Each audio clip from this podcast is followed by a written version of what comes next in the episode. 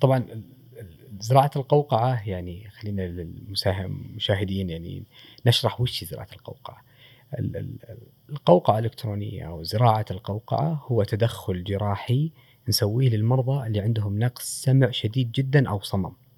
يعني الشخص اللي ما يسمع آه، في آه، يجرى لهم هذا التدخل، التدخل هذا الهدف منه إنه ال- الطفل أو الكبير يصير يسمع بعد الله عز وجل.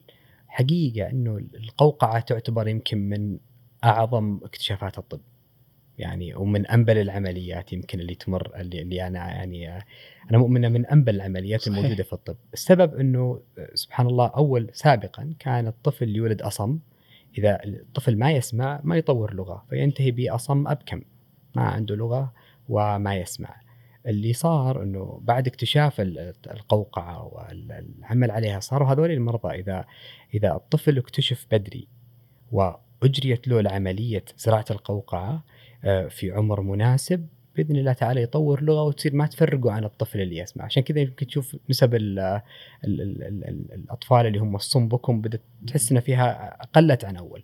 صح. هي مي بحل للجميع، بعض الأطفال نسبة ضئيلة جدا قد يتعذر عمل العملية هذه لهم لكنه هذه هي. زراعة القوقعة تجرى للأطفال اللي عندهم صمم كامل.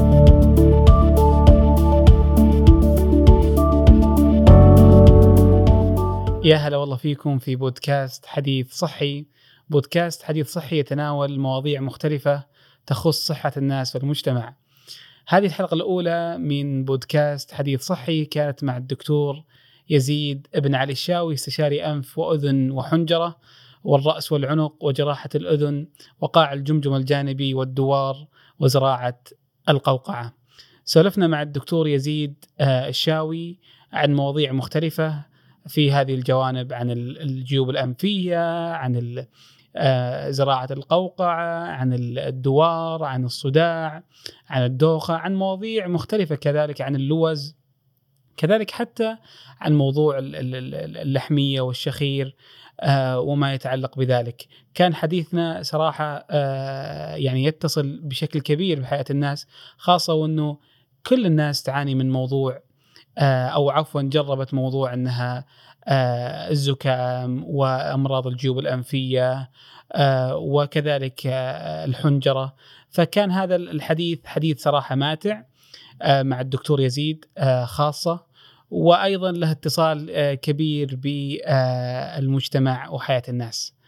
فاهلا وسهلا بكم. حياك الله دكتور آه، يزيد. الله يحييك. نورتنا شرفتنا في بودكاست حديث صحي. الله يرفع قدرك ويجزاك خير وشكرا على الاستضافة.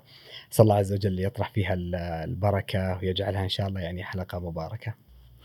عاد دكتور أنتم ما شاء الله عليكم آه، تخصصكم مميز. الله يجعله يا رب آه، أنف وأذن وحنجرة يعني مو بس آه،. يعني أنف ولا أذن وهذا طبعا سر يعني أو شيء مميز في التخصص بشكل عام في تخصص الأنف والأذن الحنجرة إنه يجمع ثلاث آه، أعضاء إيه. بينما التخصصات الثانية غالبا غالبا تكون آه، يعني بس آه، عضو واحد يعني مثلا الباطنية وغيرها يعني صحيح فليش كذا؟ إيش السر في إنه يجمع عدة آه، إنها أنف وأذن حنجرة إيه. طبعا الأنف واذن الحنجرة لأنها مترابطة مع بعض هذا أول شيء. فالانف مربوط بال- بالأذن الوسطى آه، عن طريق أنابيب قنوات تربط الأذن الأنف آخر الأنف بالأذن والحنجرة مربوطة فيهم. فهو تقريبا system قريب من بعض ومترابط بشكل كبير. فهي ثلاث أعضاء تأثر ببعض. مو بس مترابطة حتى تأثر بعض بالأعراض. فمثلا آه، شفت مثلا المريض إذا جو احتقان في الأنف آه، ممكن يحس إن الإذن قفلت. صح. آه، مشاكل الأنف الجيوب الانفيه أحيانا ممكن إنها تسبب التهابات في الإذن الوسطى بإن الالتهاب من الأنف يروح لل- للإذن الوسطى. الأطفال إذا عندهم مثلا لحمية كبيرة ممكن تلقى إنه يصير عندهم مشاكل بسبب هاللحمية مشاكل إنه يتجمع موية ورا الطبلة فبالتالي تأثرت الإذن. أحيانا قفلة آه، الأنف تسبب طنين بالإذن. فمتاثره بشكل كبير. كمان الانسداد الأنف يعطينا شفان في الفم قد يسبب تكرار التهابات لوز فهي مترابطة بشكل كبير. وعملياتها برضو يعني. حتى العمليات ال- العمليات ال- ال- ال- الأنف آه، بشكل كبير آه، والأنف والأذن والحنجره مرتبطة بشكل كبير ببعض فيحتاج إنه الجراح يكون آه، ممارس للثلاث. جميل طب هذا السؤال يعني أيضا في نفس الوقت إيش يعني آه وش الحدود أو ال- ال- المعالم يعني الأنف مثلا بعض الناس ما يعرف يعني وش وش الشيء اللي يدخل تحت ضمن التخصص ال- أو عفوا ضمن هذا العضو حتى الحنجرة وش الشيء اللي يعني متى يعني إيش حدود عمل طبيب الأنف وال- والأذن والحنجرة؟ يعني مثلا بعض الناس شوية كذا يدخل فيها يعني لأنه هذا التخصصات أو عفوا أعضاء داخله مع أعضاء ثانية زي ال- الفم الصدر. ف إيش يعني إيش المعالم لهذا التخصص؟ وشو بالضبط الحنجرة؟ وشو بالضبط الأنف؟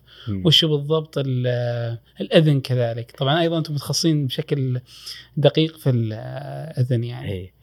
آم آه والله سؤال جميل ال- الحقيقة سابقا كانوا يسمون التخصص انف حنجره فهو يعني آه محدود لها. الآن صار يعني يطلق عليه انف حنجره ورأس وعنق.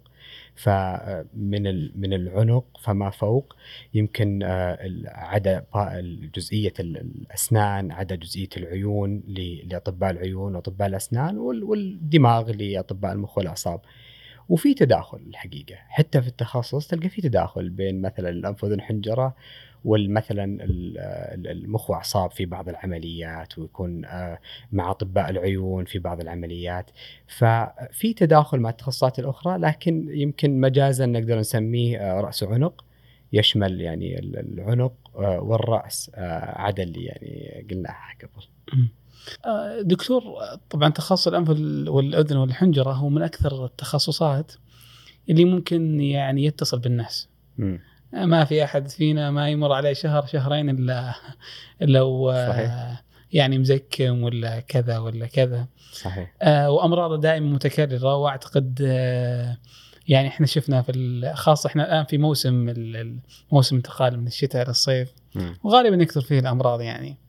صحيح. آه ففي هذا التخصص فيه كثير من المفاهيم الخاطئة. وأنتم أظن كان لكم حديث عنها. آه إنه هذا التخصص بحكم أيضا اتصاله بالناس مليء بالأفكار المغلوطة طبعا بشكل كامل اللي هو الأنف والأذن والحنجرة وش أبرز المفاهيم الخاطئة اللي قابلتها خاصة في العيادة وفي عملك أيضا؟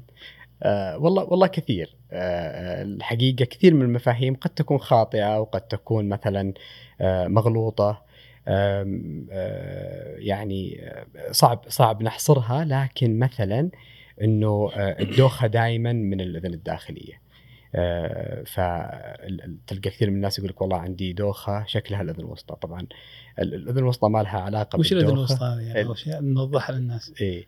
آم، طبعا لو جينا نفصلها ال- ال- الأذن لها في أذن خارجية الجزء الخارجي من الأذن بعدين الأذن الوسطى بعد الطبلة منطقة توصل الصوت لجوا وفي الأذن الداخلية اللي هي لها وظيفتين ال- السمع والاتزان. فأغلب الناس يقول والله مثلا إنه ما دام عندك دوخة أو عدم اتزان فهي شكلها من ال- ال- ال- الأذن الوسطى. الأذن الوسطى نعم. طبعا الأذن الوسطى ما لها علاقة لكن الأذن الداخلية ممكن يكون لها علاقة بال- بالدوار. آه، لكن آه، ليس دائما. أحيانا يكون الدوخة بأسباب أخرى سواء يعني أسباب مختلفة كثير. فهذه من المفاهيم الخاطئة. يمكن من المفاهيم الخاطئة مثلا إنه كثير من الناس يقول مثلا عندي آه، جيوب انفيه آه، الجيوب الانفيه هذه نشوفها عند كل كلنا عندنا جيوب انفيه لكن آه، مشاكل التهابات الجيوب الانفيه عند أغلب الناس مي مفهومة. فمثلا يخلط بين آه، انحراف الحاجز بين القرنيات تضخم القرنيات بين التهابات الجيوب الانفيه بين الحساسيات تلقاها كلها تخلط آه، مع بعض. طبعا ال ال ال وكثير كثير الحقيقة المفاهيم الخاطئة يمكن يمكن ما تحضرني ما أعرف إذا إذا جتنا خلال الحلقة. نسولف عنها يعني. خاصة إحنا الآن في موسم بعد أيضا. صحيح, صحيح. وش السر؟ يعني الناس يقول لك عشان البرد آه، أنت طلعت من موسم برد إلى موسم صيف. آه، إيش السر إنه يكثر في هذا الوقت آه، الأمراض خاصة الأنف والأذن والحنجرة؟ صحيح. آه، فالوقت هذا صار الواحد حاط إيده على قلبه لا يمرض بس خاصة إذا كان عنده مناسبة. وعنده صحيح. طبعا أدري إنه صراحة داخل مع كثير من التخصصات الثانية. صحيح. بس آه، يعني لو بشكل عام آه، إيش الأسباب اللي آه، اللي يعني ليش هو السؤال هنا ليش إنه في هذا الوقت الناس يكثر أمراضها؟ في فترة الانتقال من الصيف للشتاء أو العكس؟ الحقيقة فعلا كثير سواء اختلاف الجو اختلاف نوعية الميكروبات اللي موجودة تلقى كثير من الناس فعلا هذه الفترة تلقى في نسبة العدوى أعلى. فسواء كانت من زكام من إنفلونزا من مشاكل جيوب أنفية قد تظهر بشكل أكبر التهابات أذن وسطى. آه، الأطفال الفترة هذه يعني تصير أوضح مو- مشاكل الشخير تقطع النفس آه، مشاكل ال ال- ال- ال- التهابات اللوز المتكررة. ففعلا هي لها يعني منحى واضح. لها منحى واضح له عوامل كثيرة منها اختلاف الجو منها اختلاف الميكروبات الحقيقة. وهذا معروف إنه إنه في خلال السنة نمر بموجات. مختلفة. آه هذه من الفترات اللي فعلا فيها ال- ال- العدوى أعلى. آه أيضا دكتور آه في العيادة وش أكثر شيء يعني يراجعونك الناس فيه؟ والله يمكن أكثر المشاكل اللي يعانون منها الناس انسداد الأنف الشخير التهابات الجيوب الانفيه بشكل عام مشاكل الأذن مثل الطنين الدوار مشاكل الاتزان. أو أو نقص الاتزان خلينا نسميها. في الأطفال مثلا آه أحيانا مشاكل نقص السمع آه، الشخير آه، التهابات اللوز تضخم اللحمية. طبعا شمع الأذن آه، أكيد واحد منها. تغير الصوت بحة الصوت. يعني تقريبا يمكن هذه أكثر ال- الأشياء اللي يراجعون فيها عندنا في العيادة إيش تأثير أيضا آه، دكتور الأمراض المزمنة؟ يعني آه، بعض الناس آه، تعرف الانف والاذن الحنجرة مم. في أمراض مزمنة كذا تؤثر على ليس فقط صحة الإنسان بل حتى في علاقاته الاجتماعية. مم. إيش أبرز الأمراض هذه؟ وبنفس الوقت إيش مدى تأثيرها وكيف إن الواحد يتعامل معها يعني؟ قصدك ما أمراض مزمنة في الأنف وأذن حنجرة. نعم في إيه، نفس التخصص هذا. إي طبعا آه، ما في شك في بعض تختلف لكن في بعضها لها تأثير كبير على المرضى. مثل نقص السمع مثلا. نقص السمع يعني من الأشياء اللي تحد الإنسان بشكل كبير في حياته كانه يكون عالم مضيق. فبالتالي تلقى الشخص آه، ما هو قادر يتواصل مع الآخرين أحيانا يكون لها مردود آه، أثر نفسي على على الشخص اللي عنده نقص سمع واضح بأنه مثلا ما يسمع بشكل واضح قد يكون متردد إذا جاء آه، يعني يرد على كلمة قيلت له ما هو متأكد وش اللي انقال بالضبط قد يكون بعضهم عنده شيء من الارتياب من كلام بعض الناس لأنه مو بسامعه. بعضهم يواجه مشكلة في آه، إذا كان ما هو قادر يقرأ الشفايف. آه، هذه مثلا من نقص السمع يمكن من الأوضح اثرا على المجتمع. نفس الكلام مثلا مشاكل ال- الجيوب الأنفية، الالتهاب المزمن، الآن إحنا في فترة يعني ما بعد آه، كوفيد والكورونا تلقى ال- الشخص اللي مصاب بجيوب أنفية أو كذا العطاس، الكحة آه، قد ضايق الآخرين بشكل كبير فهو تلقاه وده يحل المشكلة على أساس إنه والله ما أبغى بوسط مجلس الناس آه، يعني يقلقون لا كحيت فجأة ولا لا, لا مثلا جتني نوبة عطاس كم وحدة. آه، يعني تقريبا هذه أكبر النقاط اللي تشوفها تأثر يعني بحه الصوت أكيد. الناس مصابين بحه صوت كلها أثر على على تعامله مع الناس في المجتمع يعني. طيب آه، ذكرت دكتور كورونا هذا إحنا تونا يعني قريبة كورونا الآن صارت الناس تسولف انه آه، بعد كورونا صار فيه آه، والله صرت كل شوي مزكم صرت كل شوي عندي يعني مشاكل في الأنف أو في الجيوب شيء زي كذا يعني ويربطونها دائما باللقاحات. ففعليا يعني كذا هل هل في علاقة يعني بين بين اللقاحات لقاحات كورونا وأيضا بينها وبين كثرة الزكام مثلا؟ طبعا الحقيقة بشكل صعب. عام؟ إي فهمت. الحقيقة صعب صعب إنك تحكم. آه، يمكن ال ال كمان الزملاء في التخصصات الدقيقة في الأمراض المعدية في آه، في التخصصات اللي بتلامس ال- اللقاح بشكل كبير قد ممكن يعني يتضح لهم شيء من الدراسات.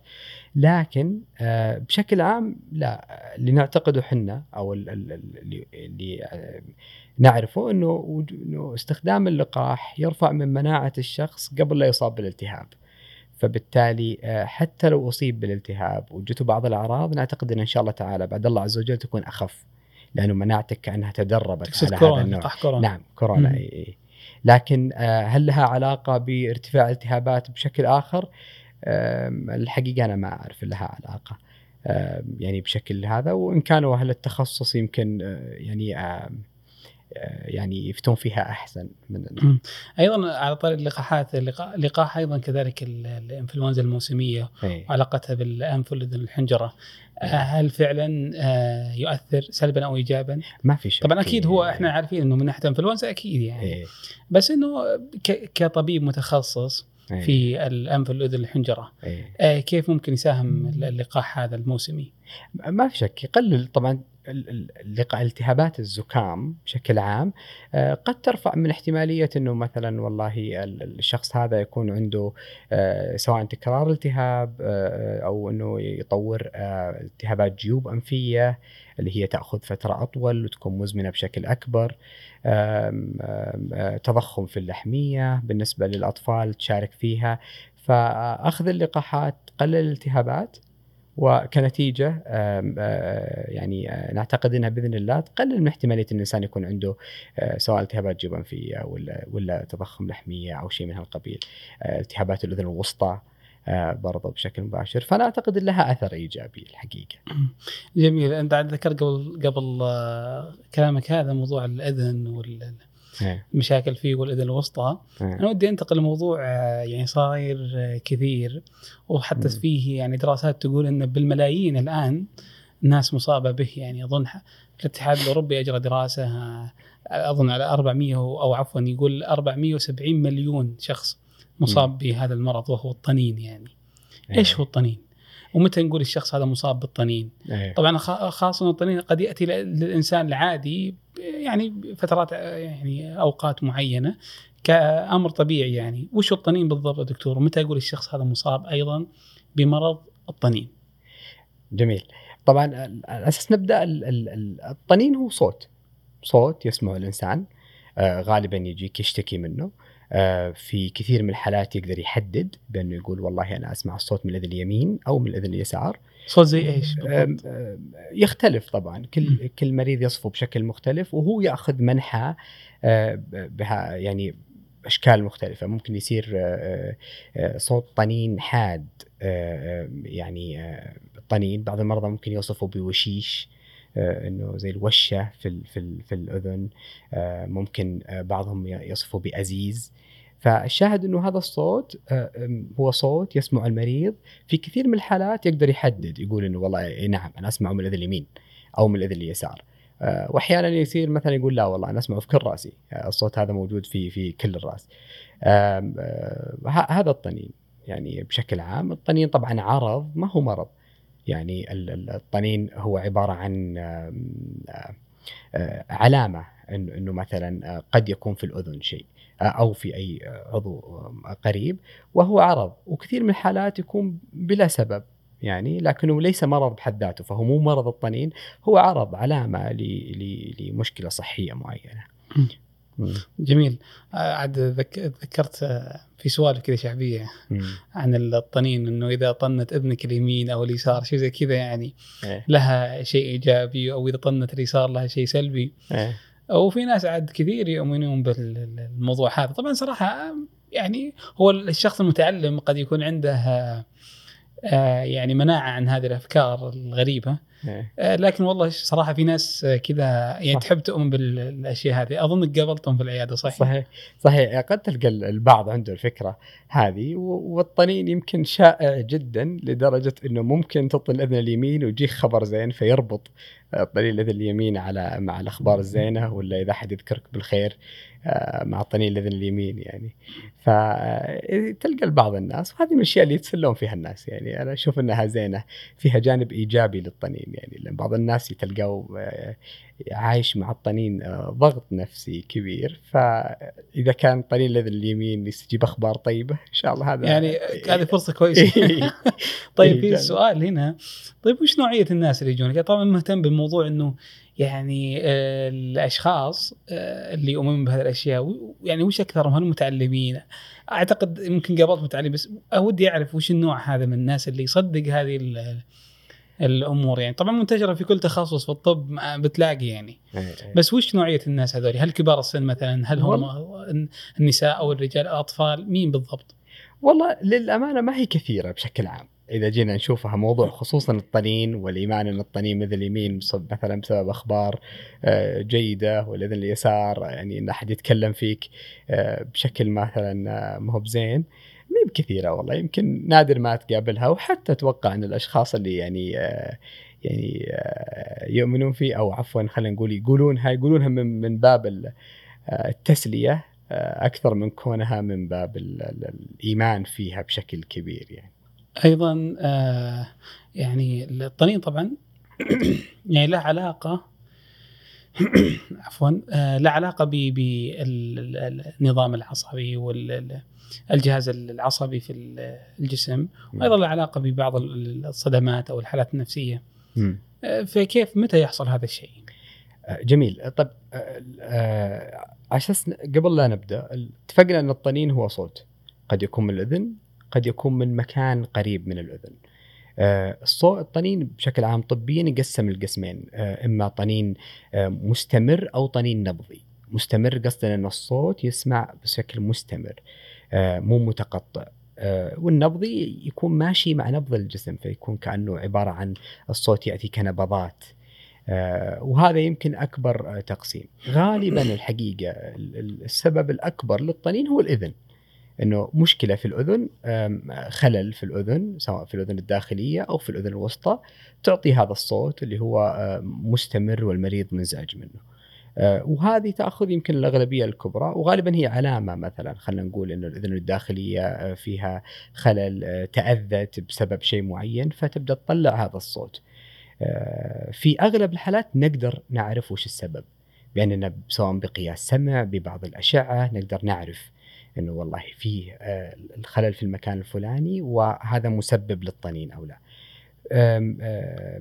في أسباب ثانية للطنين غير الإذن مثلا. كل الأعضاء اللي بجوار الإذن ممكن تنقل الصوت للإذن سواء مفصل الفك آه، سواء أحيانا يكون الصوت يعني آه، ما هو من الإذن بشكل عام من مثلا الشرايين والأوردة اللي خلف الإذن فالمريض يسمعها يسمع وهذه اللي تكون بشكل صوت نبضي قد تكون بأسباب يعني آه، من الأسنان القريبة ف مصدر الصوت قد يعني غالبا يتكون من الإذن في الأغلب ونسبة ضعيفة قد يكون من من الأعضاء اللي حوالين الإذن. يعني أنت الشق الثاني أنت قلت له موضوع الجانب العصبي. م. حقيقة ما في شك له جانب عصبي كبير يعني آه طبعا الطنين بحد ذاته يسبب شيء من الضغط النفسي للمريض. تلقى المريض آه، يعني آه، مزعج منزعج من هالصوت سواء انزعاج ولا قلق.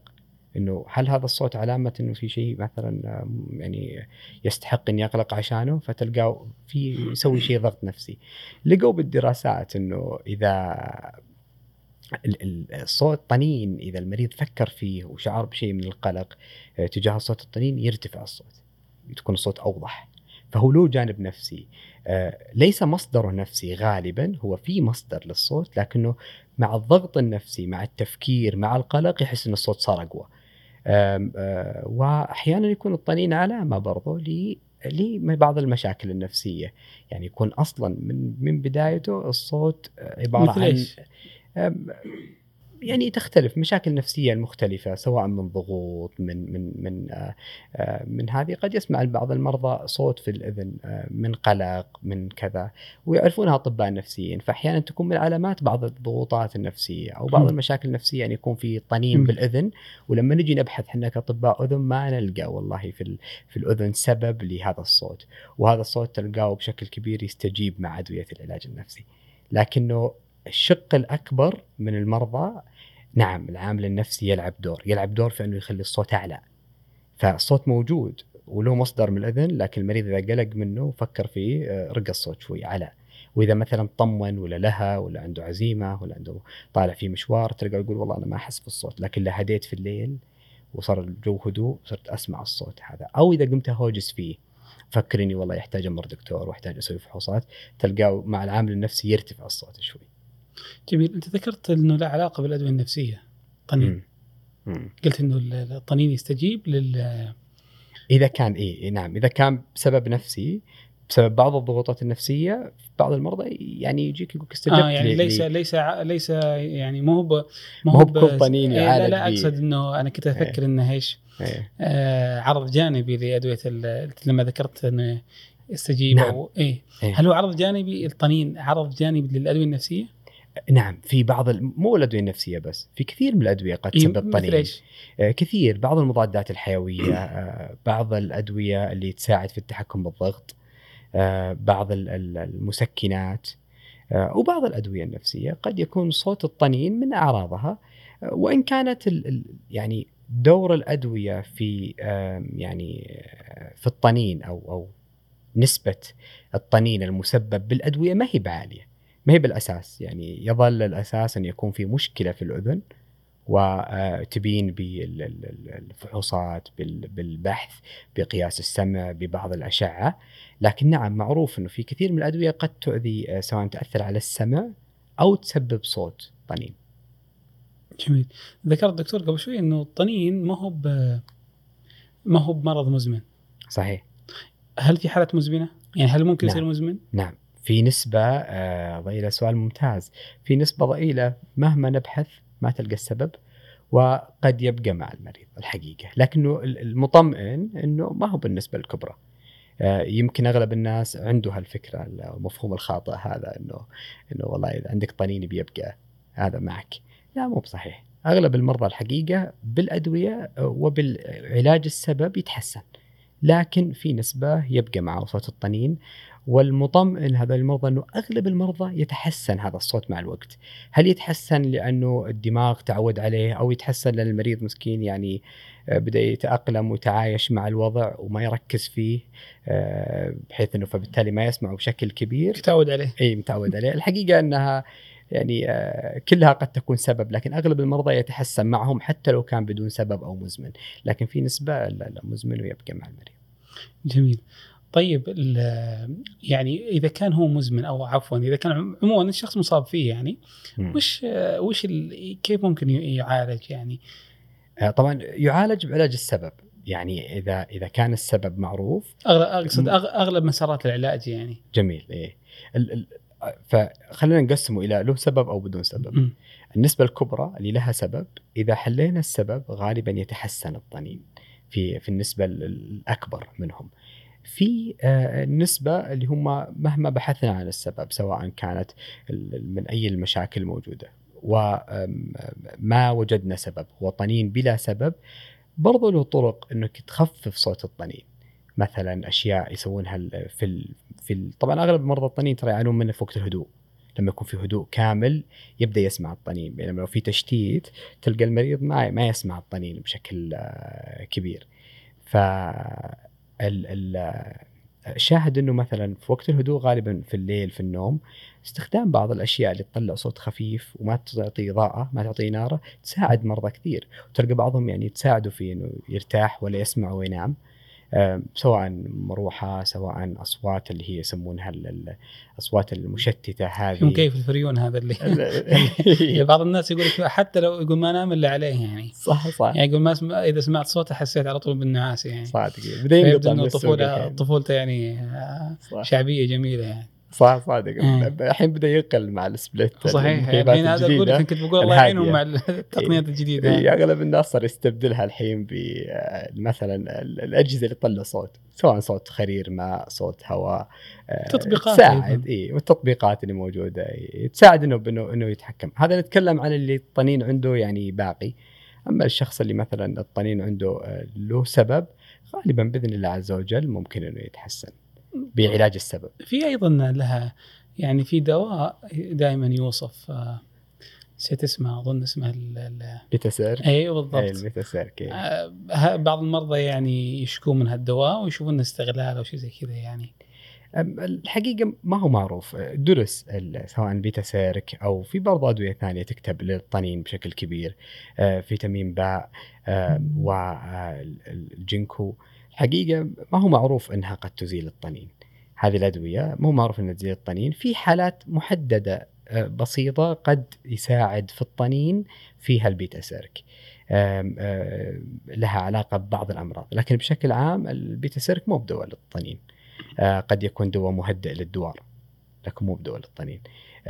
بالنسبة لي مثلا فيتامين باء ولا مثلا الجينكو الحقيقة برضو درست ما أثبتت أنها لها فاعلية بشكل كبير. آه، ما يعني أنها ما تفيد ابدا ولا مريض لكنها لما درست وقورنت بلاسيبو ممكن تكون. إي نعم قد تكون لها دور منها. آه، بلاسيبو. هم على أساس نثبت إنه مثلا الدواء الفلاني هذا آه، يعني له فاعلية فاعلية حقيقية. إحنا لازم نقارنه ب ب آه، ال- البلاسيبو اللي يسمونها اللي هي حلاوة شبيهة بالشكل وتحاول تشوف مثلا فرق الفائدة بين الاثنين.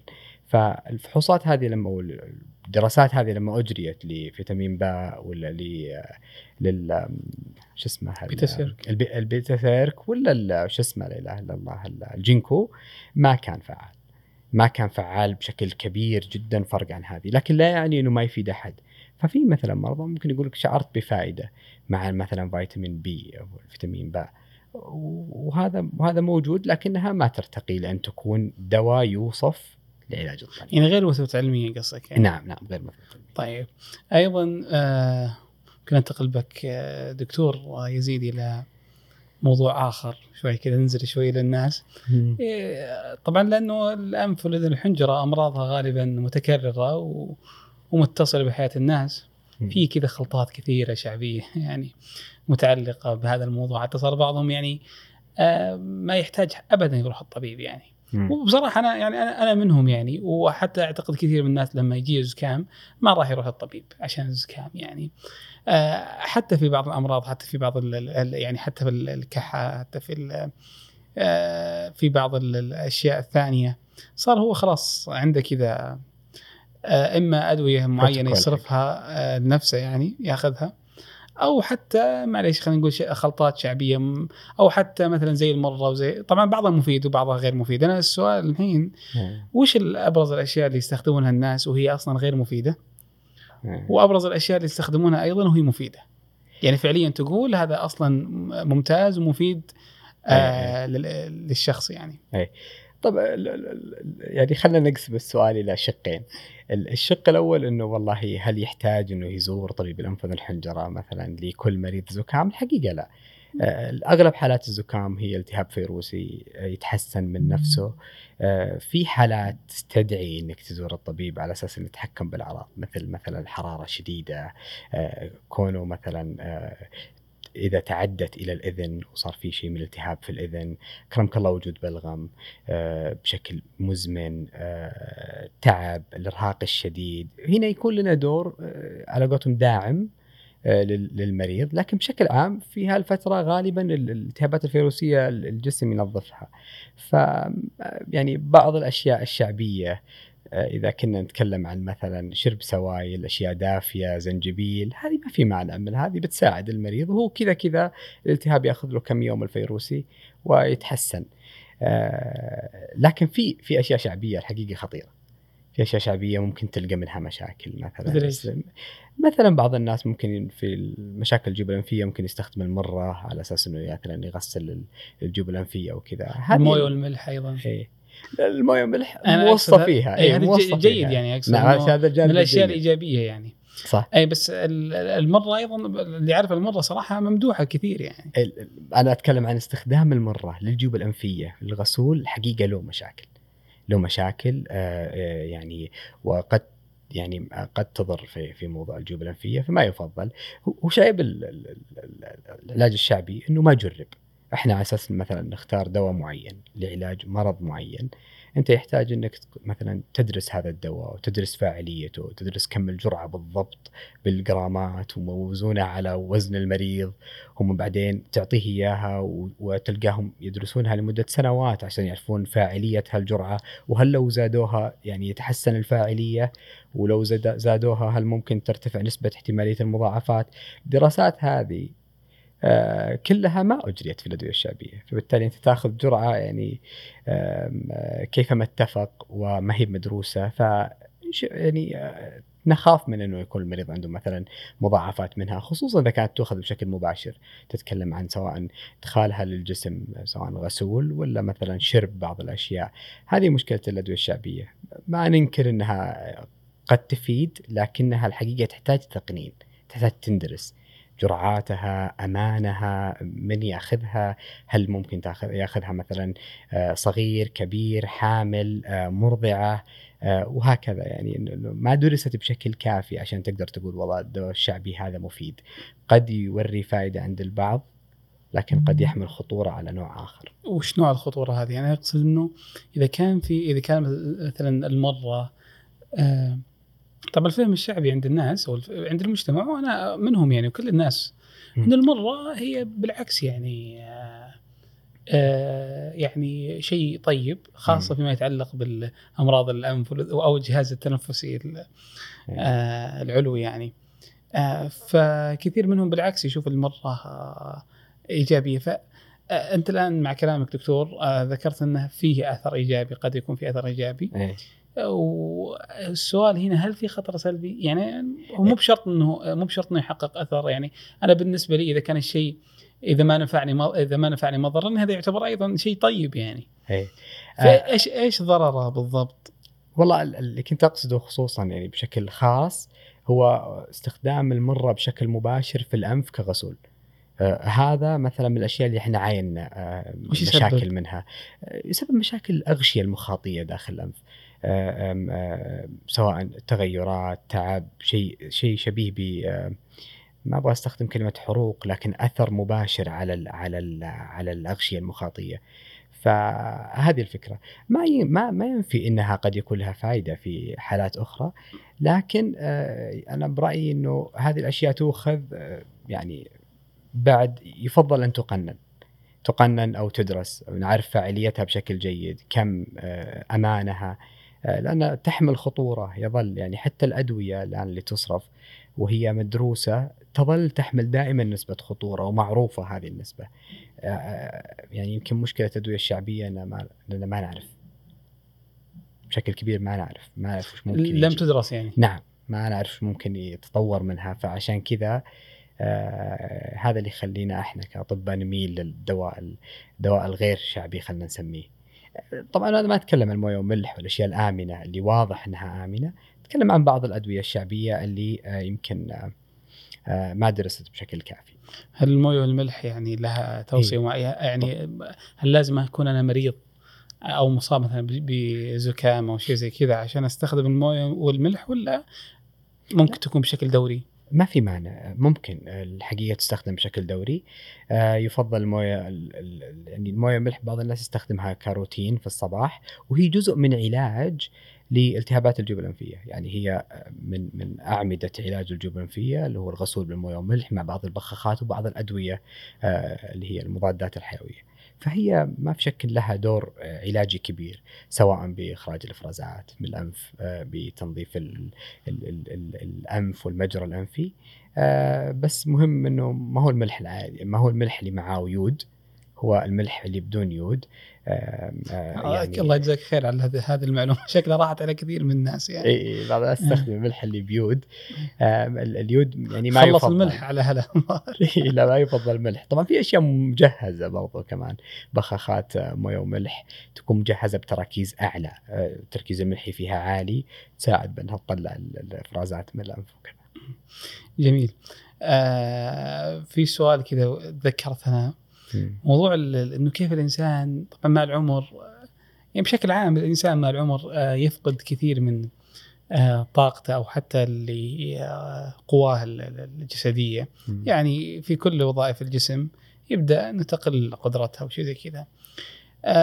يمكن من اثمن الأشياء عند الإنسان الموضوع يعني الأنف والأذن والحنجرة خاصة اتكلم خلينا نقول السمع والحديث يعني خاصة بعض الناس اللي مهتم مثلا ب آه، اللي عنده اداء صوتي كغناء أو قراءة قرآن أو شيء زي كذا فيهتم بالموضوع هذا. م.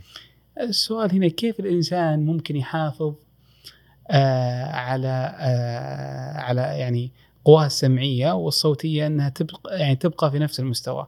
نشوف عفوا نشوف الآن في بعض المغنين أو حتى القران اتكلم بشكل عام نشوف إنهم رغم وصولهم إلى عمر كبير جدا في الثمانين أو يمكن أكثر ما زال يؤدي حافظ على صوته. إي ما زال صوته بنفس الجودة. كأنه بعمر يمكن حتى صوته أحلى بعد. حتى ما شاء الله. إي كأنه بعمر العشرين ولا بعمر الثلاثين. إيش السر هنا وكيف الإنسان يستطيع أن يحافظ آه على هذا الشيء؟ آه سؤال سؤال جميل. خل وش رأيك نقسمها شوي؟ لأن كأنها مي مربوطة ببعض اللي هو الأذن السمع ولا؟ غير أي أنا الحنجرة. السؤال يعني بشكل عام. يا ملعب. طيب ناخذ مثلا السمع. السمع طبعا إحنا نعرف إنه مع العمر مع التقدم بالعمر خصوصا فوق ال 50 وال 60 قد ينزل السمع من القوقعة بشكل يعني آه كعلامات تغير العمر. لكن في أشياء قد تاذي السمع. يعني سواء تتكلم عن اللي يسمع أصوات آه، عالية آه، بشكل كبير. آه، الشغلات اللي مثلا مثل بعض الأدوية اللي اتفقنا عليها إنها قد تنقص السمع.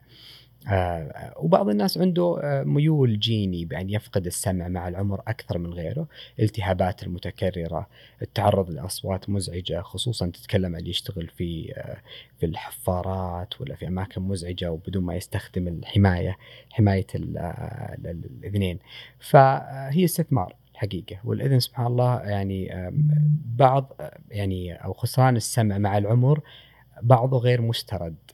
فمهم إن الواحد يحمي إذنه سواء ما يسمع سواء يعني يتجنب الأصوات المزعجة آه، آه، مثلا آه، معالجة التهاب مباشرة الأصوات العالية لها تأثير؟ طبعا إيه. يعني مثلا لو شخص يشتغل في مصنع وفي صوت صحيح.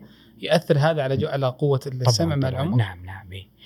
سواء مصانع سواء رماية سواء حفارات الصوت المزعج خلينا نقسم الصوت المزعج إلى قسمين حقيقة صوت مزعج مفاجئ اللي هو زي الانفجارات اللي تحصل جنبك. هذه أيضا تاذي السمع. أو صوت مزعج مزمن زي اللي يعمل بمكان آه، مزعج دائم. زي السواقين مثلا. اي اي فمزعج المزمن هذا مع الوقت وطول المدة طول مدة بقائك في المكان المزعج بدون حماية ترفع احتمالية النقص.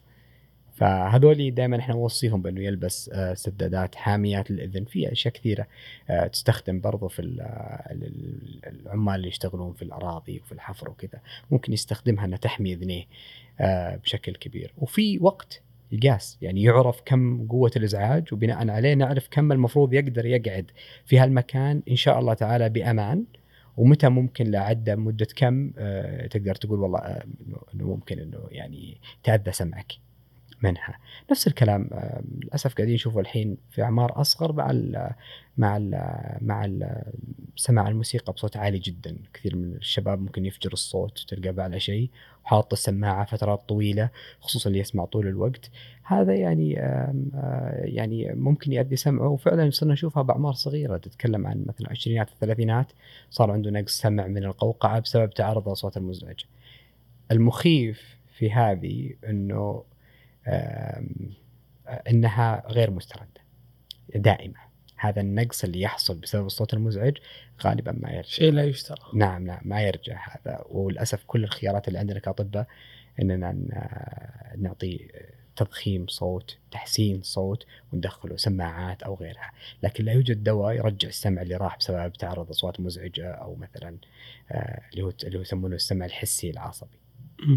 انت ذكرت آه، كان السؤال نرجع بس أساس إيه. انه ما يروح السؤال الموضوع إنه كيف الإنسان يحافظ على آه يعني قدراته السمعية والصوتية. جميل. ذكرت من ضمنها إنه يبعد عن إيش؟ الأماكن اللي فيها ضوضاء عالي مم. إن هذه مع الوقت اللي يعني العمل فيها تؤثر. إيش إيش أيضا؟ أيضا في فيما يخص الصوت أيضا. كيف ممكن أنا أحافظ على صوتي؟ مم. أنا جايك اليوم شوي مبحوح يعني.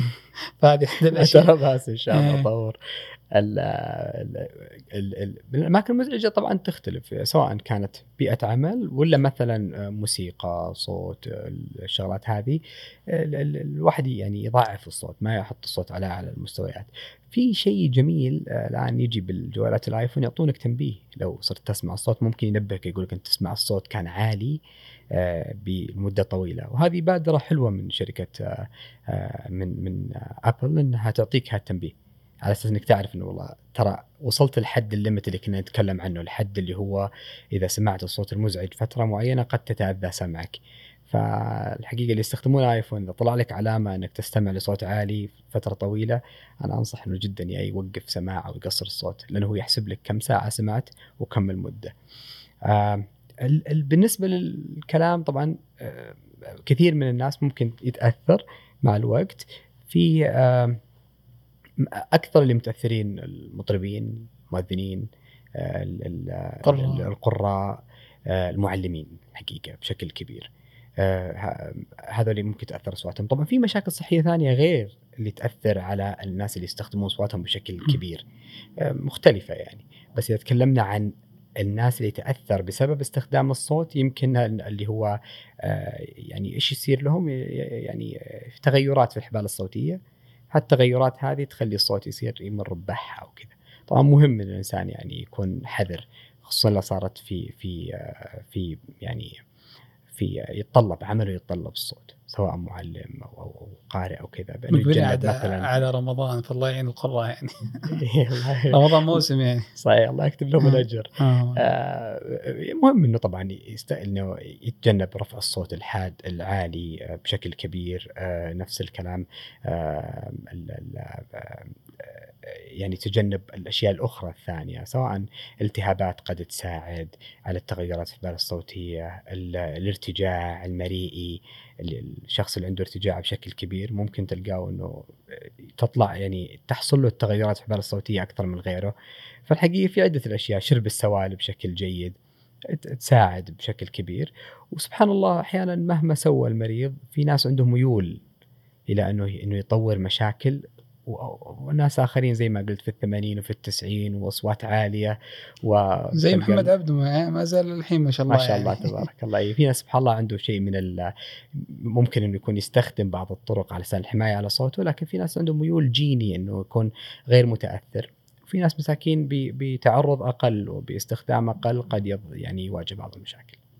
طبعا ذكرت قبل شوي دكتور موضوع القوقعة والسمع والزراعة يعني. فودي كذا أنا أجيب الموضوع هذا انه زراعة القوقعة آه، تخص كثير من ال- الناس خاصة إنه آه، يعني يعني يتعلق بوعي ال- الوالدين وباطفالهم تعرف القوقعة أحيانا إذا اكتشفت مبكرا آه، صار علاجها أسهل يعني. فكيف واقع زراعة القوقعة في ال- المملكة يعني أو, أو أمراضها يعني الآن بشكل عام؟ كيف تشوف ال- الواقع؟ هل خفت. هل زادت؟ وإيش الأسباب؟ ما شاء الله. ال- ال- طبعا زراعة القوقعة يعني خلينا للمساهم المشاهدين يعني نشرح وش زراعة القوقعة. ال- ال- القوقعة الإلكترونية أو زراعة القوقعة هو تدخل جراحي نسويه للمرضى اللي عندهم نقص سمع شديد جدا أو صمم. يعني الشخص اللي ما يسمع آه، في آه، يجرى لهم هذا التدخل. التدخل هذا الهدف منه إنه ال- الطفل أو الكبير يصير يسمع بعد الله عز وجل. حقيقة إنه القوقعة تعتبر يمكن من أعظم اكتشافات الطب. يعني ومن أنبل العمليات يمكن اللي تمر اللي, اللي أنا يعني أنا مؤمن من أنبل العمليات صحيح. الموجودة في الطب. السبب إنه سبحان الله أول سابقا كان الطفل يولد أصم. إذا الطفل ما يسمع ما يطور لغة فينتهي بأصم أبكم. ما عنده لغة وما يسمع. اللي صار إنه بعد اكتشاف ال- القوقعة والعمل عليها صاروا هذول المرضى إذا إذا الطفل اكتشف بدري وأجريت له العملية زراعة القوقعة آه، في عمر مناسب بإذن الله تعالى يطور لغة وتصير ما تفرقوا عن الطفل اللي يسمع عشان كذا يمكن تشوف نسب ال ال ال ال ال الأطفال اللي هم الصم بكم بدات تحس ان فيها قلت عن أول صح. هي مي بحل للجميع بعض الأطفال نسبة ضئيلة جدا قد يتعذر عمل العملية هذه لهم. لكنه هذه هي. زراعة القوقعة تجرى للأطفال اللي عندهم صمم كامل. حقيقة قبل لا أدخل طبعا أنت متخصص دكتورة يعني في ال- ال- ال- المجال هذا اللي هو زراعة القوقعة. إي إي. إيه. صحيح.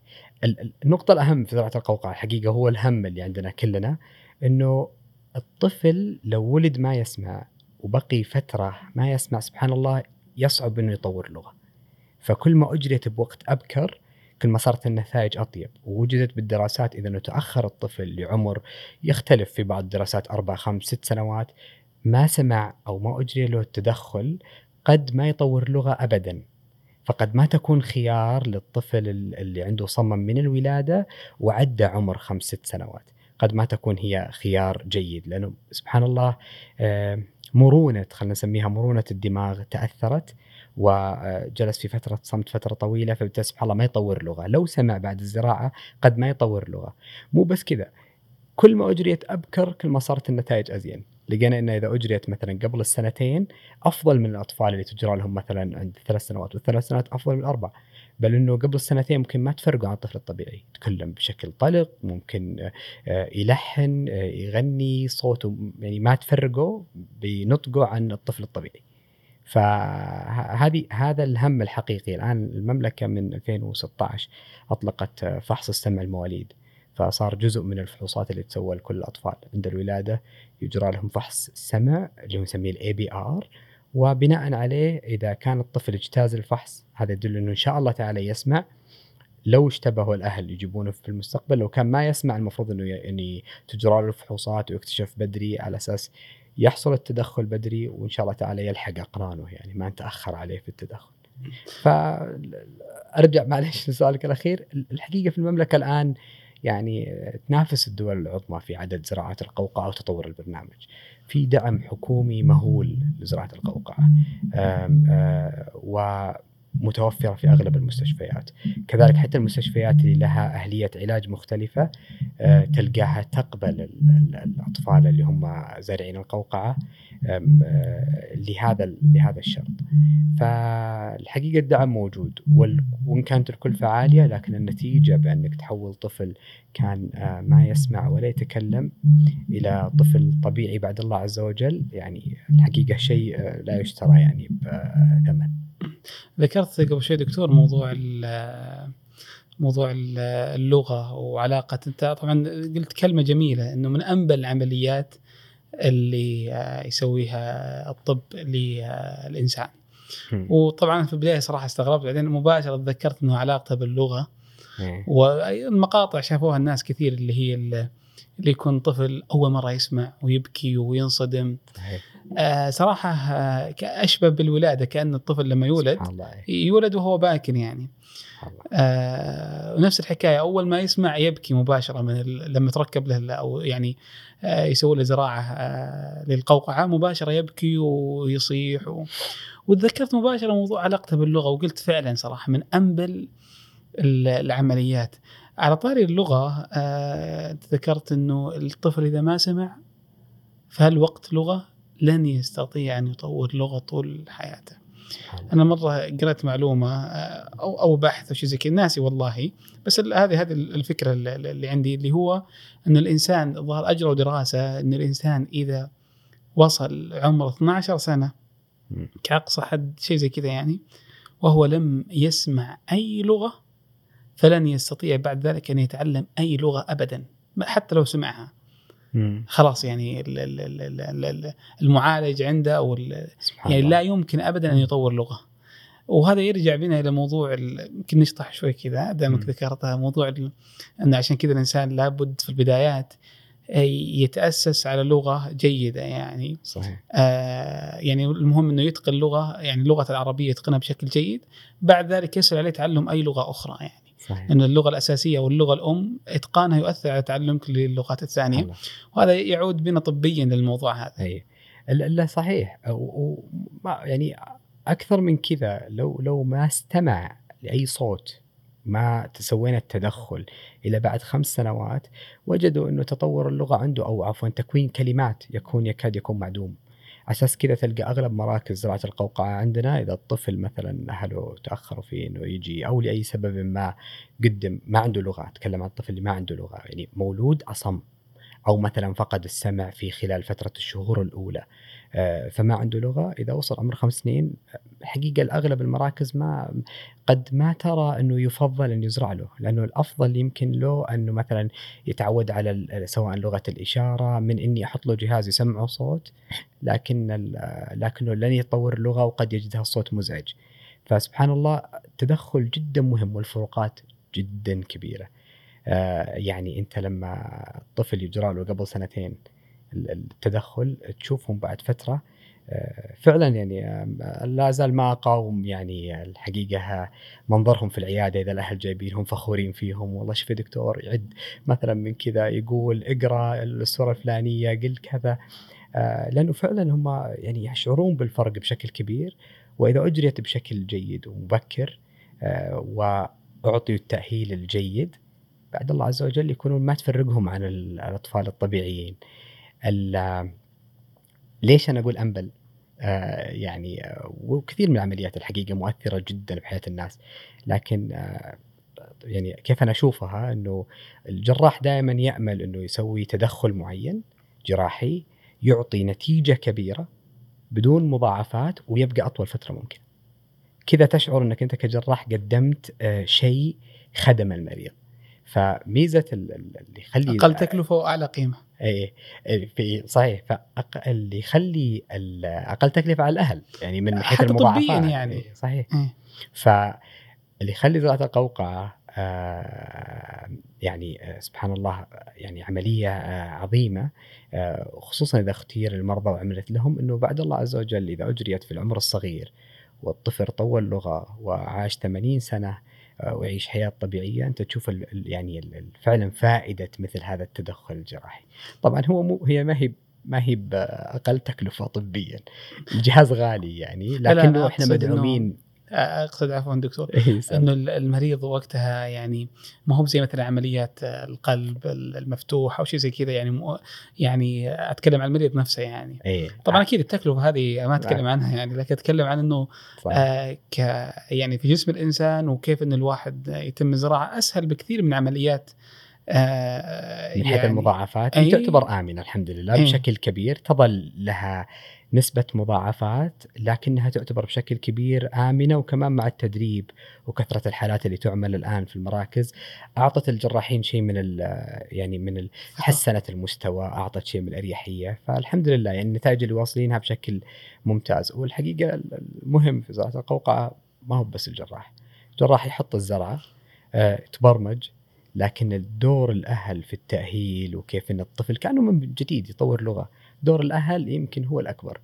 فأنت تعرف يعني آه، تعرف الطفل وتعرف مجهود أبوه وأمه ولا اسرته بي بي بالنتائج بعدين.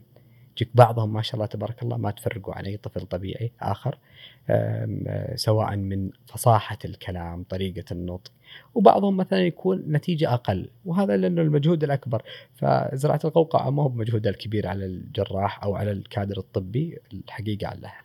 وش لازم يسوون الأهل طيب؟ آه يعني وش اللي واجب عليهم بعد زراعة القوقعة؟ آه وش لازم يسوون؟ وش آه، المهام اللي عليهم؟ يعني إذا في أنشطة معينة أو عفوا إذا في أيضا بشكل أشمل نظرة معينة لازم يعني ينتبهون لها يعني. آه، الحقيقة كثير. يعني آه، هم الطفل بعد الزراعة بيحتاج تأهيل زي الطفل اللي تو مولود. فبالتالي بيحتاج تأهيل وتركيز أكثر على أساس إنه نطور من من نحسن من لغته ونعالج المشاكل اللي آه، يعني آه، آه، في في في تطور اللغة. فالحقيقة مجهود كبير جدا عليهم. تلقى أغلبهم حتى ممكن ممكن يدرسك في التأهيل. يصير قرأ عنها وتلقى بعض الأمهات ما شاء الله تبارك الله خلفيتها آه، اعلى منك. ففي آه، قري عن التفاصيل وكيف تحسن مثلا نطق طفلها بعض الحروف وكيف تحسن مشاركته ومثلا جرأته في الكلام. فهو مجهود كبير جدا. في طبعا في في جلسات المستشفى يوفر جلسات مع أخصائيين التخاطب وهم يجلسون مع الأخصائيين أخصائيين يعلمونهم أشياء كثيرة.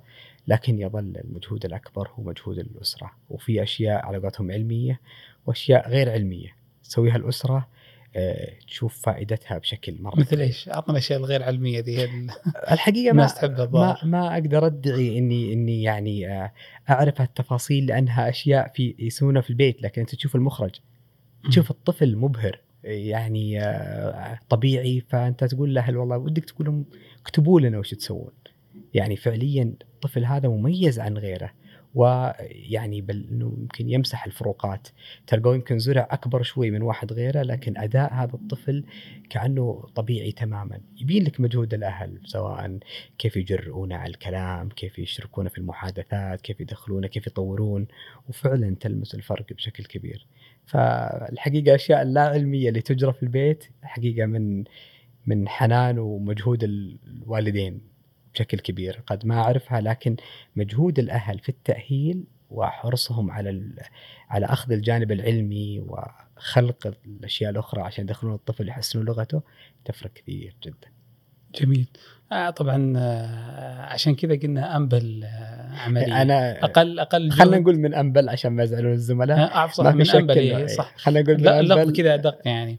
انه فعليا صراحة أنا أتخيل الآن مع كلمتك هذه أنا بالنسبة لي كانت كلمة مفتاحيه رائعة صراحة لحديثك عن ال عن زراعة القوقعة.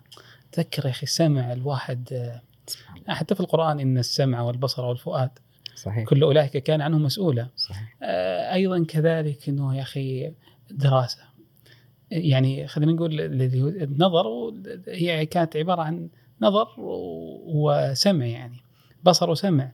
فيعني تدخله في حياة الناس فعليا يعني فقد السمع آه شيء مؤثر جدا, جداً. فكونك أنت تخلي واحد آه يعني يعني خلينا نقول ننقله من شخص غير آه واعي إلى شخص واعي اللي هو مدرك يعني لألفاظ الناس. صحيح. حتى من جزء جزء يعني من مما الاشياء اللي يعني إنه الله سبحانه وتعالى منتبه على الإنسان إنه إيش؟ علمه البيان. صحيح. فلا يمكن ابدا أن لا يعني لا يمكن للإنسان أن يبين إذا لم صحيح. يسمع للبيان صحيح. فإحنا مثلا إذا أنا ما سمعت اللغة ما سمعت احد يتكلم صحيح. فلا يمكن أن يبين عن حاجاتي. فالموضوع مو بس حتى ان اللغة أنا امكنه من إنه يعبر عن حاجاته. صحيح. كما يقول أحد ال- ال- ال- ال- اللغويين إنه آه، اسمه بن جني رحمه الله يقول لك إيش. إنه اللغة آه، أداة يعبر بها كل قوم عن أغراضهم. أيضا أنا كوني امكنه من السمع خليه اخليه يسمع. إيه، أنا أعطيه سبحان الله. يعني يعني شيء أكبر من إنه مجرد فقط آلة يسمع فيها ويعي. لا هو يستطيع بعد ذلك أن يعبر عن حاجاته عن. مشاعره عن عواطفه. سبحان الله. هذا شيء شيء نبيل يعني. سبحان الله فعلا.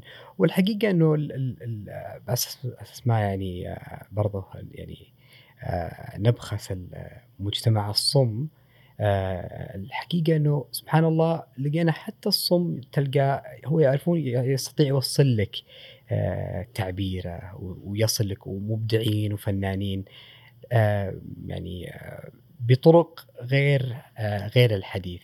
لكن أتفق معك جدا. سبحان الله السمع من الحواس اللي تأثر على أن الإنسان يصير يسمع ويطور لغة يتكلم وقد قد تزيد فاعليته في المجتمع بشكل كبير لما يكون يتواصل مع الآخرين. ونشوفها حتى يا رجل بعيد عن عن عن الصم آه، أو أو الصمم أو نقص السمع التام. نقص السمع المتوسط أنت تشوف له آثار نفسية في ال في ال عند على كبار السن مثلا.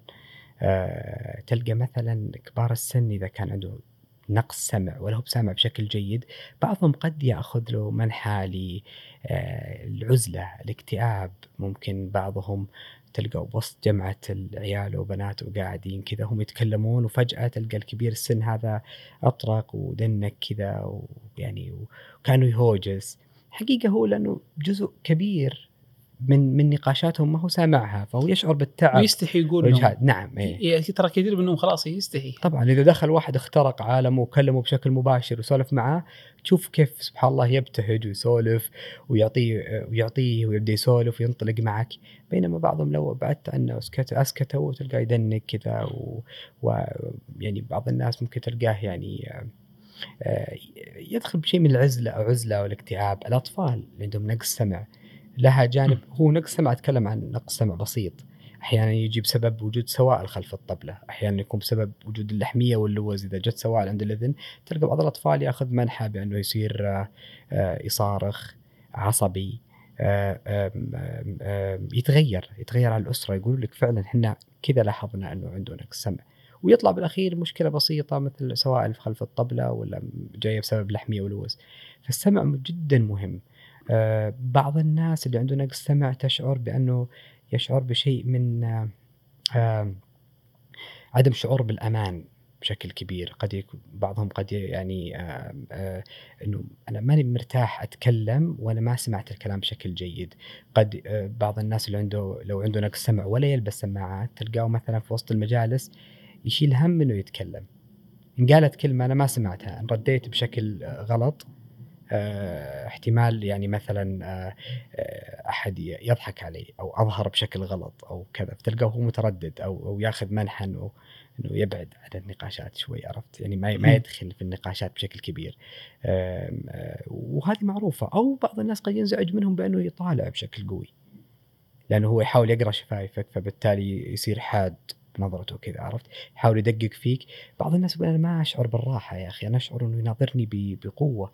قد يكون هو مجرد عنده نقص سمع فهو يحاول يسمع الكلمة خافته ويحاول يفهم من حركة شفايفك وش قاعد تقول أنت.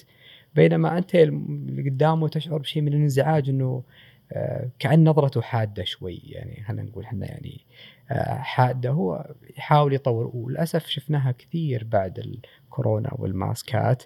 كثير من الناس بانت عندهم.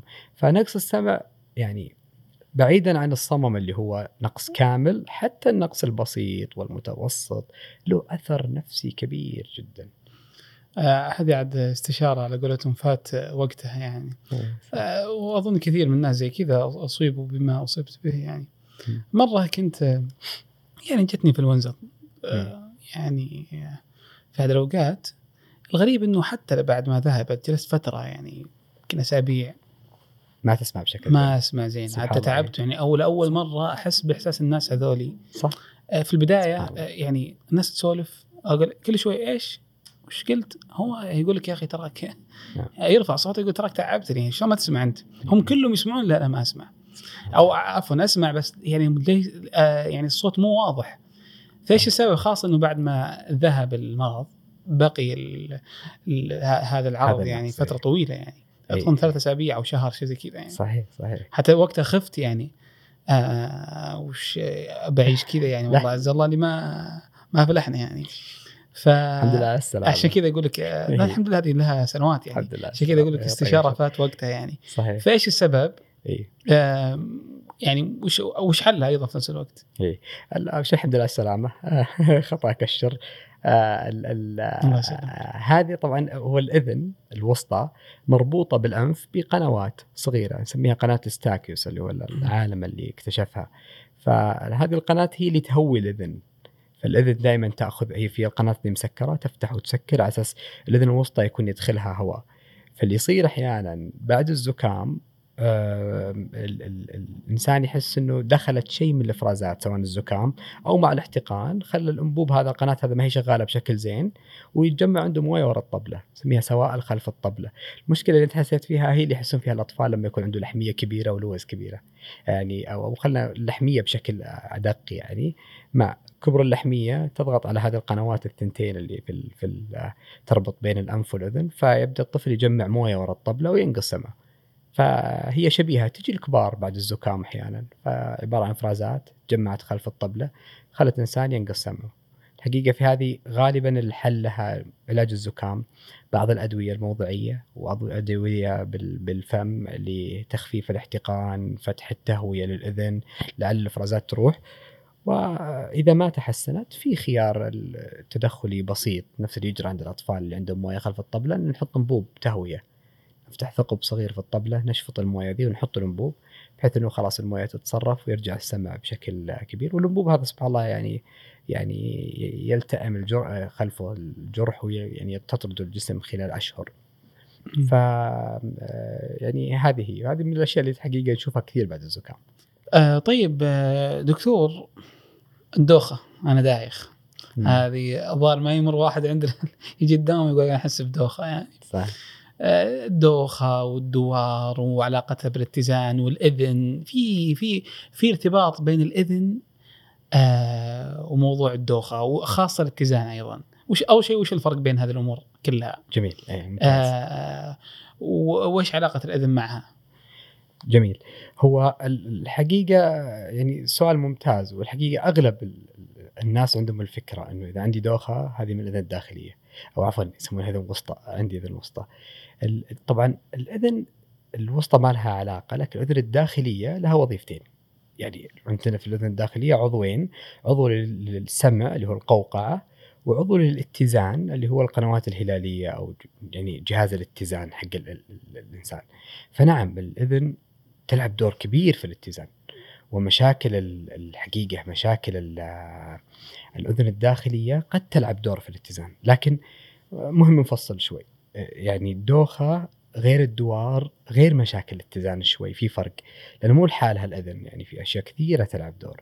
يعني الدماغ يلعب دور الركب تلعب دور الرؤية تلعب دور في الاتزان فبالتالي آه، وغيرها أشياء كثير. فمهم إننا يعني آه، نفصل فيها. الدوخة يفرق بين اتزان بين الدوار والدوخة. الدوخة آه، أغلب المرضى يوصفها بأنه راسي خفيف أحس كني أمشي على موية أحس إني بطيح أشوف زغللة آه غباشة آه أحس راسي ثقيل عكس خفيف. فهذه كلها الحقيقة يعني طبيا أقرب ما تكون لدوخة من دوار. وهذه غالبا ما هي من الإذن. ما ننفينا من الإذن ممكن تكون من الإذن لكنه الأغلب الغالبية العظمى إنها من الإذن. بينما الدوار اللي هو يوصف المريض بأنه في لفة الدنيا تلف. الجدار العالم يدور حواليني أو أنا أدور أحس شعور إني أدور. هذا الدوار قد هذا غالبا من الإذن وإن كان جزء بسيط منه مش من الإذن. عرفت قصدي؟ فالدوار غالبا من الإذن والدوخة غالبا ما هي من الإذن. وفي نسبة من هذا يعني آه، يعني آه، ما تمشي مع هالمقولة خلينا نقول. فهذا بالنسبة للدوخة والدوار. مشاكل الاتزان تختلف يعني سواء مشاكل اتزان يعني بحر كبير جدا. قد تكون بعض مشاكل الاتزان بسبب اختلال الاتزان من الاذنين أو قد تكون بسبب آخر يعني. جميل. م. يعني في فرق بينهم مو بأي دوخة معناتها من الإذن أو حتى صحيح. يعني في علاقة بس مش علاقة نعم صحيح. ومشاكل الإذن يمكن هي أهم آه، لو لو خلينا نقول هي أكبر نسبة من مشاكل الدوار. تصير من الاذن الداخلية سواء آه، تاخذ أشكال كثير بعض الناس تجي هجمة دوار شديدة يقول الدنيا تلف حولي وتقعد لها مثلا دقائق إلى إلى ساعات وتروح. آه، هجمة واحدة. بعض الناس تقول لا أنا متكررة. يعني كل فترة تجيني هجمة دوار ومعاها مثلا طنين وقفلة أذن هذه مختلفة. في نوع من أنواع الدوار تلقاه آه، المريض يقول لما أنسدح على ظهري أو بالسرير أو أقلب يمين يسار بتلقى الغرفه تلف. هذا برضه من الاذن الداخلية. آم آم وعلاجه يعني آه، بسيط إن شاء الله. طيب والصداع؟ طبعا إيه هذا هو مثلا نادرا ما تسبب الأذن صداع. فإذا المريض توافقت معه على ترى كثير من الناس الألفاظ هذه عندهم الداخلة يعني دو... الدوخة والصداع. الدوخة والصداع. آه طبعا ممكن آه بالإنجليزي في مصطلحات معينة تستخدم يعني أظن حتى عندهم يعني كمجتمعات ممكن عندهم تداخل إنه أنا كعامي أوصف الدوخة بعدة أوصاف يعني. صح. ممكن أقول أنا الله احس بدوران هي دوخة يعني. صح. بس طبيا لها لها مصطلحات معينة يعني. صحيح في فروقات بينها. يمكن إيه. أشهر شيء نقول للمرضى دائما إنه شفت لما أنك صغير لا درت على نفسك درت درت ووقفت إيه. صرت غرفه أبرم. هذه أقرب ما تكون للاذن إيه هذه هي الدوار يعني. وإن كان مو بدايم ياخذ هالشكل يعني. أحيانا ياخذ من أشهر أسباب يعني أو آثار الدوخة الدوار من الاذن إنه تكون واحد جوته دوار وراحت لكن باقي عنده شيء يسمونه عدم اتزان طفيف مع الحركات الفجأة. هذا برضو قد يكون من الإذن. لما يحرك راسه فجأة يمين يسار يقول أحس كأني عدم اتزان طفيف. اي مثلا هذه هذه كثير. اي هذه سبحان الله آه، من أشهر أسباب الدوخة وهذه غالبا من الاذن هذه عبارة عن ال... في أغلب الحالات طبعا صعب التعميم يعني الفحص دائما مهم لكنه بشكل عام أغلب الحالات إذا قام فجأة حس راسه خفيف هذه غالبا بسبب إنه الدم آه، لحظيا ما كان كافي للراس بسبب ارتخاء العضلات والجلسة لفترة طويلة فيحس بشيء من الدوخة. آه، خصوصا لو كان المريض عنده طبعا سواء آه، نقص حديد هيموجلوبين آه، أو مثلا كبير السن آه، يعني هذه تلعب دور كبير وهذه غالبا مين من الإذن؟ دوخة ال- أو خف الرأس أول ما يقوم الواحد نعطيهم تعليمات معينة وتمارين معينة ويتأكد من فحوصات الدم لكن مين من الإذن؟ طيب آه، آه، راح ننتقل الآن من ال- ال- الإذن إلى الأنف. سم. والمشكلة اللي دائما آه، الناس تعاني منها وكثير صراحة. آه، شفت أنا يعني أصدقاء وأصحاب آه، يعانون منها اللي موضوع الجيوب الأنفية. مم. آه، حتى صار صار صار أشبه كذا خلينا نقول بال بالمصطلح أنا عندي جيوب أنفية. مم. طبعا أول شيء هل هل هذا هل هل في هل في مرض اسمه مرض الجيوب الأنفية؟ بهذا الشكل اسمه كذا الجيوب الأنفية. إيه. ولا لا إن الجيوب الأنفية هو عضو أو جزء تحت أمراض كثيرة يعني. مم. إيش أسباب خاصة وإنه كثير من أمراض الجيوب الانفيه هي أمراض مزمنة يعني اول شيء وش الجيوب الانفيه؟ آه، آه، طبعا آه، صادق يعني السؤال يتكرر كثير يا دكتور اللي هو موضوع إنه أنا عندي جيوب انفيه زي ما قلت أنت فعلا الجيوب الانفيه هي عضو موجود أو خلينا نقول هي مناطق موجودة في الجمجمة سواء في الجبهة في في الخدين في الجبهة أو بين العيون وفي في أشياء أعمق. الشاهد إنه هذه فراغات المفروض إنها مليانة هواء. فإحنا نرمز لالتهاب الجيوب الانفيه إذا حصل فيها التهاب. سواء يعني التهاب بوجود صديد جواها أو مثلا بعض الالتهابات التحسسية يكون فيها لحميات. وتشوف كثير من المرضى يقول لك والله أنا عندي لحميات من الجيوب الأنفية أو سليلات بالفصحى. ف يعني كلنا عندنا جيوب أنفية لكنه نعم قد تكون في التهابات والالتهابات هذه قد تكون حادة سواء جت مرة بعد زكام ومثلا طاب منها المريض أو إنها آه، مزمنة آه، تكون الشخص معه مزمنة يحتاج علاج بشكل مختلف آه، واحيانا بعض التدخلات الجراحية على أساس يحل هالمشكله. آه، آه، برضه يمكن آه، يعني يخلط معاها حساسية الأنف. بعض صح. المرضى يفسر حساسية الأنف إنها التهاب جيوب انفيه فمثلا العطاس، الحكة في الأنف، السيلان، آه، الدموع آه، هذه آه، كلها علامات حساسية أنف. ما ينفي إن المريض ممكن يكون عنده حساسيه انف وعنده التهاب في الجيوب الانفيه لكنه ال- ال- الحقيقة إنه الأعراض هذه فقط هي أعراض تحسس أنف أكثر من كونها التهاب جيوب انفيه. ليش سموها جيوب أنفية؟ جيوب آه. أنفية أنا ليش اقصد إنه عشان الناس تفهم إيش إيش علاقتها بالانف يعني هي طبعا هي عبارة عن غرف آه، مليانة هواء يعني فراغات يعني. فراغات وهذه الغرف تفتح على الأنف فهي آه، تفتح على المجرى الأنف الأساسي وأي مشكلة سواء بمداخل هالغرف إنها تنسد سواء لأي سبب كان آه، قد تكون هي البداية إنها بديت يتطور الشخص بأنه يكون عنده يجمع فيها الإفرازات وتقعد وهكذا. جميل أنا أيضا آه، السؤال هنا موضوع التهاب الجيوب الأنفية آه، هل هو مزمن؟ آه، ومتى يكون آه، يعني هل يمكن إنه يجيك ويصير مزمن نعم في وقت أو عمر معين وإذا جاء وش حله وش وش علاجاته؟ بصراحه ياثر كثير أنا شفتها يعني ناس ناس تعاني بشكل كبير منه يعني صحيح. ياثر على حياتها الاجتماعية طبعا آه، وعلى يعني حتى صحيا يعني على أعضاء ثانية صحيح. فمتى متى ممكن يصير مزمن؟ آه، ومتى ممكن يكون مؤقت؟ وايش وإيش علاج كل ظرف منهم؟ وكيف يتعامل معه حتى يخفف من آه، مشاكله؟ إيه. إلا صحيح طبعا هو آه، ينقسم خلينا نقول قسمين حاد ومزمن. حاد قصدنا فيه إنه يعني غير مزمن إنه جاء فترة مؤقتة اي مؤقت يعني طبعا الجيوب الانفيه طبعا هي تجي الاشخاص أسباب مختلفة. يمكن النسبة الأكبر تجي آه، في الشكل الحاد بعد زكام. ويتجمع شيء من الأفرازات في الجيوب. الحقيقة علاجها بشكل جيد يساعد بأنه بعد الله عز وجل المريض ما يتطور لمزمنة. مزمنة قصدنا فيها اللي تقعد شهور. الغرف هذه أو الفراغات اللي فيها هواء يكون فيها التهابات أو فيها أفرازات بشكل مزمن فترة طويلة ويختلف خلينا نقول طريقة العلاج. ال- ال- العلاج نفسه يختلف في هالحالات. فطبعا العلاج دائما دوائي.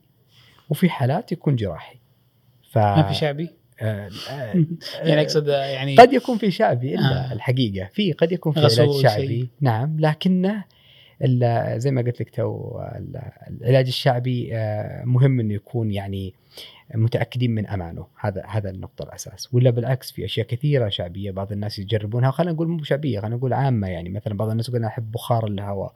آه، إذا أخذت مثلا شاور والبخار في الماء يريحني بشكل كبير. فهذا ما نقدر نقول إنه يعني مثلا خطأ. ما يعني لكنه الفكرة إنه في العلاج الشعبي دايم التاكد من إنه يكون آمن. لكن آه، عودة للعلاج إما دوائي دوائي قصدنا فيه سواء غسولات غسول الأنف موية وملح بعض البخاخات اللي تساعد بأنها تفتح الجيوب الأنفية آه، يعني تفتح مداخل الجيوب الأنفية وبعض العلاجات الدوائية سواء من مضاد حيوي أو غيره تساعد بشكل كبير بأنها تحسن الأعراض. آه، إذا إذا يعني وأحيانا تكون علاجات جراحية سواء تنظيف لهذه الجيوب يعني تعديل للسبب اللي خلى الجيوب يعني تلتهب فهي بين هذه وذيك.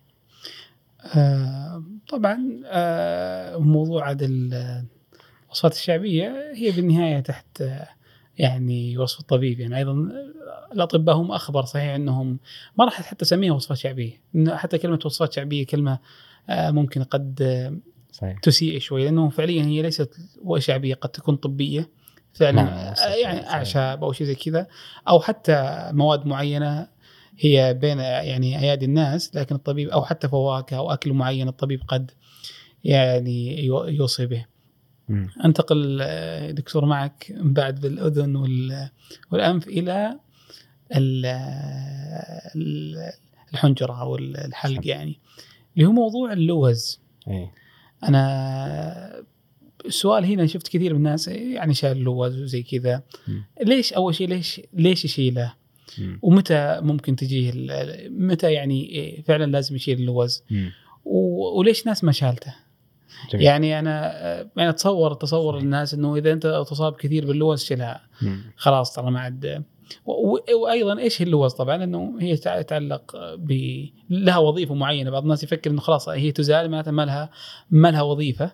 ما لها أي آه، عمل فهي أشبه بالجسم الزائد فمتى آه، الواحد يشيل أول شيء وش هو ال- ال- المرض اللوز؟ أو وش اللوز. وإيش امراض اللوز؟ ومتى ممكن يشيلها آه جميل. إي. طبعا عشان نبدأ اللوز هي غدد لمفاويه موجودة في ال في ال أو جزء من الجهاز الليمفاوي موجودة في الفم في الجهتين.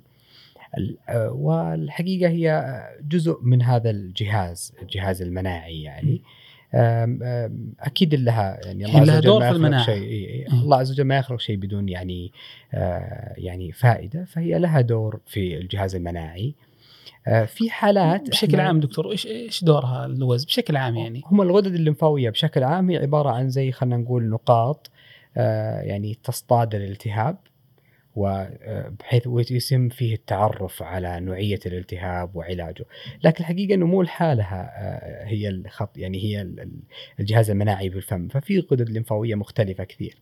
ف بشكل عام إحنا ما نوصي الجميع يشيلوا اللوز، لكن تنشال في حالة إنه صارت مشاكلها أكثر.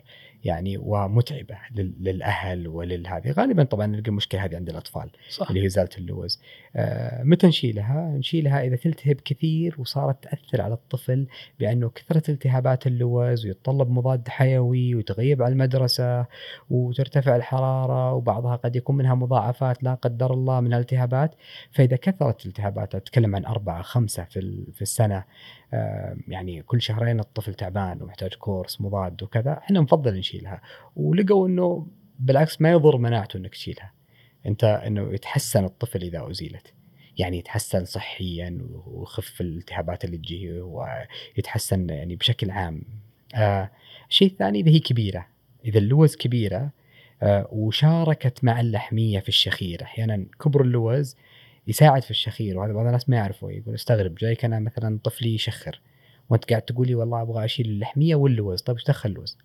خلها يعني شيل اللحمية ليه خلت ال- الحقيقة اللوز تشارك في الشخير مرة بعد. واحدة إيه، شيلها كاملة. لا لا هو فعلا يعني تشارك. اقصد بعض الناس يعني يحس يفكر إنها يعني داخلين. لا هو اللوز الكبيرة جزء من ال- آه، مجرى النفس خلال النوم واحيانا هي سبب الشخير. بعض الناس قد يزيل اللحمية لأن اللوز كبيرة يبقى عنده شيء من الشخير لأنها تشارك فيه. السبب الثاني ازالتها إذا هي كبيرة وتسبب شخير. أحيانا في أسباب ثانية غير مختلفة يعني كثير. آه، منها يمكن آه، تجميع أكل يمكن هذا من أكثر الأسباب. تجميع أكل داخل اللوز آه، يسبب رائحة كريهة يطلع مثلا شيء يسمونه حصوات اللوز تطلع مع الكحة وكذا. وهذه قد تسبب لبعض الناس شيء من الإزعاج والرائحة. ممكن تزال هالسبب. لكن بشكل عام هي هي السببين هذه الكبيرة. الاسباب الأصغر طبعا يمكن كثير فأتمنى يعني كذا غطينا ولا في نقطة غير؟ لا هي اللوز كنت بس ألخص الموضوع. إن أنت ذكرت إنها لها علاقة أو لها دور مناعي. نعم. تساهم في آه، مناعة الإنسان. أيضا كذلك إنها يعني تزال في حالة إنه كانت يعني مش مشاكلها كثيرة ومتكررة يعني هذا بشكل عام صحيح. آه الجواب يعني. وخليني أضيف لأنه من المفاهيم الخاطئة اللي كثير تنقال في هالحالات إنه والله آه دامها جزء من الجهاز المناعي. أنا إذا تلتهب كثير ليش أشيلها؟ خلها هي قاعدة تشارك.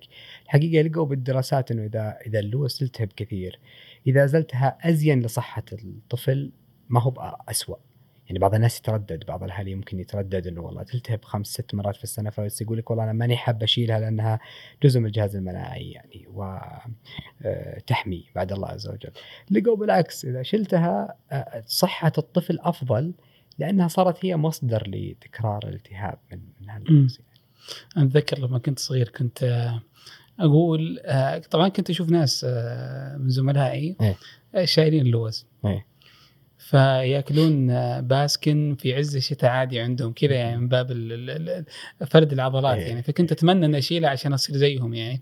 أنا ما أدري إيش الحكمة مع إنه إيش الحكمة بين إنه يأكل من من باسكن أو آيس كريم في ال في ال في, ال يمكن هذا الشتاء يعني. هذا كان كان شيء طبعا وأنا طفل يعني. صحيح. كان شيء مستفز بالنسبة لي فكنت أتمنى إنه أصير زيهم يعني. إيه. الحمد لله إني ما صرت زيهم يعني. إيه، الحمد لله على السلامة. لا هو برضو أغلب الأطفال يحب عملية اللوز لأن هي العملية اللي بعدها نوصي بالآيس كريم. طبعا العملية في منها شيء من الألم البسيط بعد العملية أو المتوسط. وغالبا الآيس كريم بعد العملية يبرد المكان يبرد الجرح فالطفل يحس أحسن. فإحنا نوصي بأنه أعطوهم آيس كريم أعطوه. فعملية الآيس كريم الحقيقة هذه آه، عند الأطفال محبوبة. يعني ودي أشيل اللوز علشان يعني آه، يجيني خلينا نقول آه، إيعاز من الدكتور إنه أعطوه آيس كريم قد ما يبغى هالاسبوعين فياخذ له إجازة محترمة آه، فيها الكثير من الأشياء الباردة. اي أشياء فيها كثير من الأشياء الباردة يعني تريح. صارت صارت مربوطة عند الناس. آه صراحة مثيرة. حتى أنت ذكرت قبل شوي إنها لها علاقة بالشخير وزي كذا. بعض الناس يفكر إن الشخير فقط من الأنف يعني بينما إنه لا حتى اللوز تشارك في الموضوع هذا. طيب دكتور يزيد ودي نختم بسؤال وهو كيف ممكن الإنسان يحافظ آه على آه هذه الأعضاء الثلاثة آه الأنف والأذن والحنجرة إيش الأشياء اللي الناس دائما آه تقصر فيها وتأثر عليهم يعني؟ إي آه طيب آه، هو الحقيقة بشكل عام يمكن نقاط كثيرة في في الأنف مختلف عن ال عن ال عن الأذن والحنجرة لكن بشكل عام برأيي إنه تجنب آه، استخدام آه، يعني بعض العادات ايا كانت بدون نصيحة أو بدون توصية واضحة من المختصين. آه، هذه بشكل كبير تلعب دور كبير في في هذه. مثلا سواء مثلا اعواد الإذن كثير من الناس ممكن يستخدم أعواد الإذن وحقيقة أنه ما يوصى فيها خصوصا ما يوصى في إنك تدخل عود الإذن عميق بشكل جوا فممكن تجمع الشمع. غيرها مثلا الأسماع استماع للأصوات سواء العالية المزعجة الحفاظ على السمع بأنه آه، الواحد لو واجهتك أي مشكلة سواء من أنف أو أذن حنجرة توجه للمختص. بحيث إنها يعني آه، ينظر لها بشكل آه، مبكر. الحذر عند استخدام بعض الأدوية والأشياء التأكد من إنها تكون آه، يعني ملائمة لك آه، بشكل يعني جيد. النوم. النوم ما في شك النوم الجيد يلعب دور كبير. الناس صارت تسهر عاد الحين. إيه, إيه، النوم, النوم له اثار إيه النوم له آثار سبحان الله على الجسم ككل. يعني ما في شك مو بس ك يعني أنف واذن حنجرة. ما في شك إنه يعني مؤثر على جسم الإنسان كمنظومة كاملة. صحيح. جميل. آه أنا صراحة النوم هذا بالنسبة لي آه من تجربة يعني ما يحتاج أي بحث أو شيء زي كذا. آه طبعا زي ما ذكرت يؤثر على كامل الجسم بس آه فعليا آه كنت أنا واجهت لما تجي يومين ثلاثة أسهر كذا أو ما أنام فيها بشكل كافي أعاني معاناة كبيرة صراحة. خاصة في يجيني الزكام مباشرة. أو يعني ما راح ما راح آه، يصفى لك آه، الجو يعني. سبحان الله. شرفتنا دكتور يزيد في الله. هذه الحلقة واستمتعنا بحديثك الماتع آه، وتشرفنا صراحة بضيافتك في آه، بودكاست حديث صحي.